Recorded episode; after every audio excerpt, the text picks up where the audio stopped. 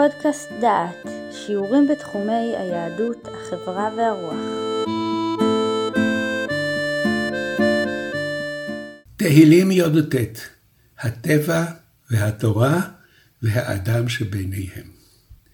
מזמור י"ט בתהילים כולל שלושה חלקים מובחנים. המזמור מתחיל בתיאור הקוסמוס, עובר לתיאור התורה ומסיים בהתלבטותו של האדם. למנצח מזמור לדוד, השמיים מספרים כבוד אל, ומעשה ידיו מגיד הרקיע. יום ליום יביע עומר, ולילה ללילה יחווה דעת. אין עומר ואין דברים, בלי נשמע קולם. בכל הארץ יצא קוום, ובקצה תבל מיליהם, לשמש שם אוהל בהם. והוא כחתן יוצא מחופתו, יסיס כגיבור לרוץ אורח. מקצה השמיים מוצאו, ותקופתו על קצותם, ואין נסתר מחמתו. תורת אדוני תמימה משיבת נפש, עדות אדוני נאמנה מחכימת פתי. פיקודי אדוני ישרים משמחי לב, מצוות אדוני ברא מאירת עיניים. יראת אדוני טהורה עומדת לעד, משפטי אדוני אמת צדקו יחדיו. הנחמדים מזהב ומפז רב, ומתוקים מדבש ונופת צופים. גם עבדך נזהר בהם, בשומרם עקב רב. שגיאות מי יבין, בנסתרות נקני. גם מזידים חסוך עבדיך, אל ימשלו בי, אז איתם וניקיתי מפשע רב.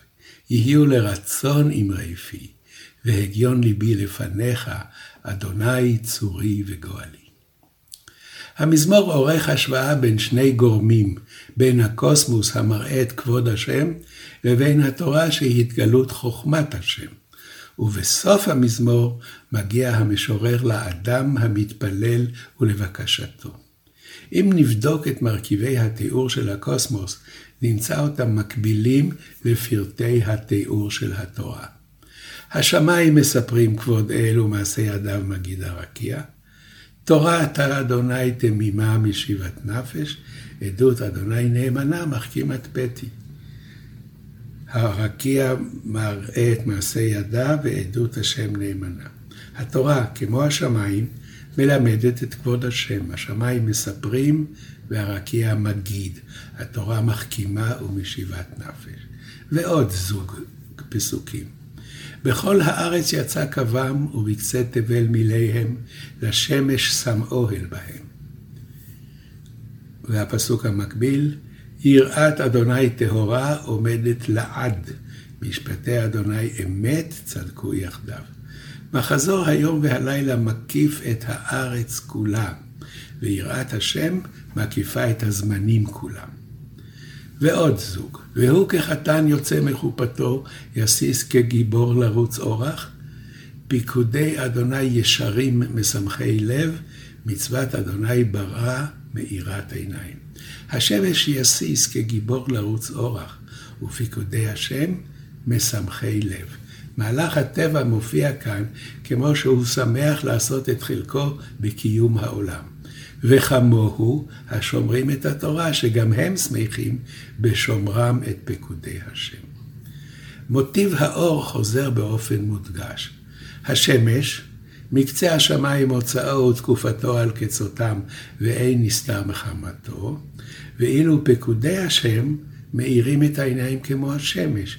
פקודי אדוני משמחי לב, מצוות אדוני ברא מאירת עיניים.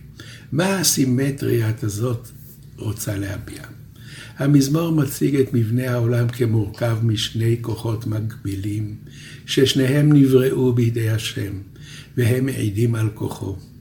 חוקי הטבע המנהלים את מסגרת העולם, וחוקי האלוהות המנהלים את התנהגות האדם בעולם. לשניהם אותה השפעה, שניהם כוללים את הכל, את היקום ואת האדם ביקום. שניהם מביאים שמחה לאדם עלי ארץ. במזמור ח' הופיעו השמיים והקוסמוס, והשפעתם הייתה שונה. שם, כאשר ראה המשורר את שמך, מעשה אצבעותיך, ירח וכוכבים אשר כוננת, נתקף הוא פחד ורעדה, והוא מוסיף מיד ואומר, מה אנוש כי תזכרנו, ובן אדם כי תפקדנו. במזמורנו אינו נתקף פחד, להפך. לאחר שהוא עומד על ההשוואה בין חוקי הטבע לחוקי האלוקות, מרשה הוא להציג את עצמו כשותף למערכת הזאת. והוא אומר, גם עבדך נזהר בהם, בשומרם עקב רב. המשורר הופך להיות שותף שלישי למערכת החוקים. הוא זה ששומר אותם, שנזהר בהם, וכל כך מרגיש ובטוח בעמדתו, שיכול הוא מיד להוסיף ולהעיר. שגיאות מי יבין, מנסתרות נקני. אני אומנם שומר את החוקים, אבל לפעמים אני שוגה, ואני מבקש שתנקה אותי מעונש על שגיאותיי.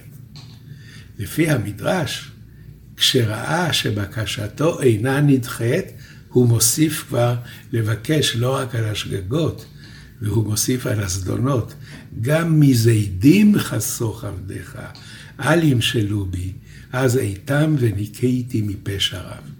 והסיום בקשה כוללת, האדם עומד מול האלוקים, כשם שהוא שותף למערכת הטבעית, והוא מבקש כי תפילתו תרצה. יהיו לרצון אמרי פי, והדיון ליבי לפניך, אדוני צורי וגואלי.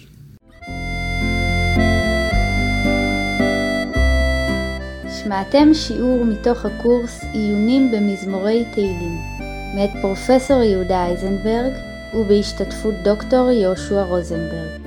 את הקורס המלא וקורסים נוספים ניתן לשמוע באתר דעת במדור פודקאסט.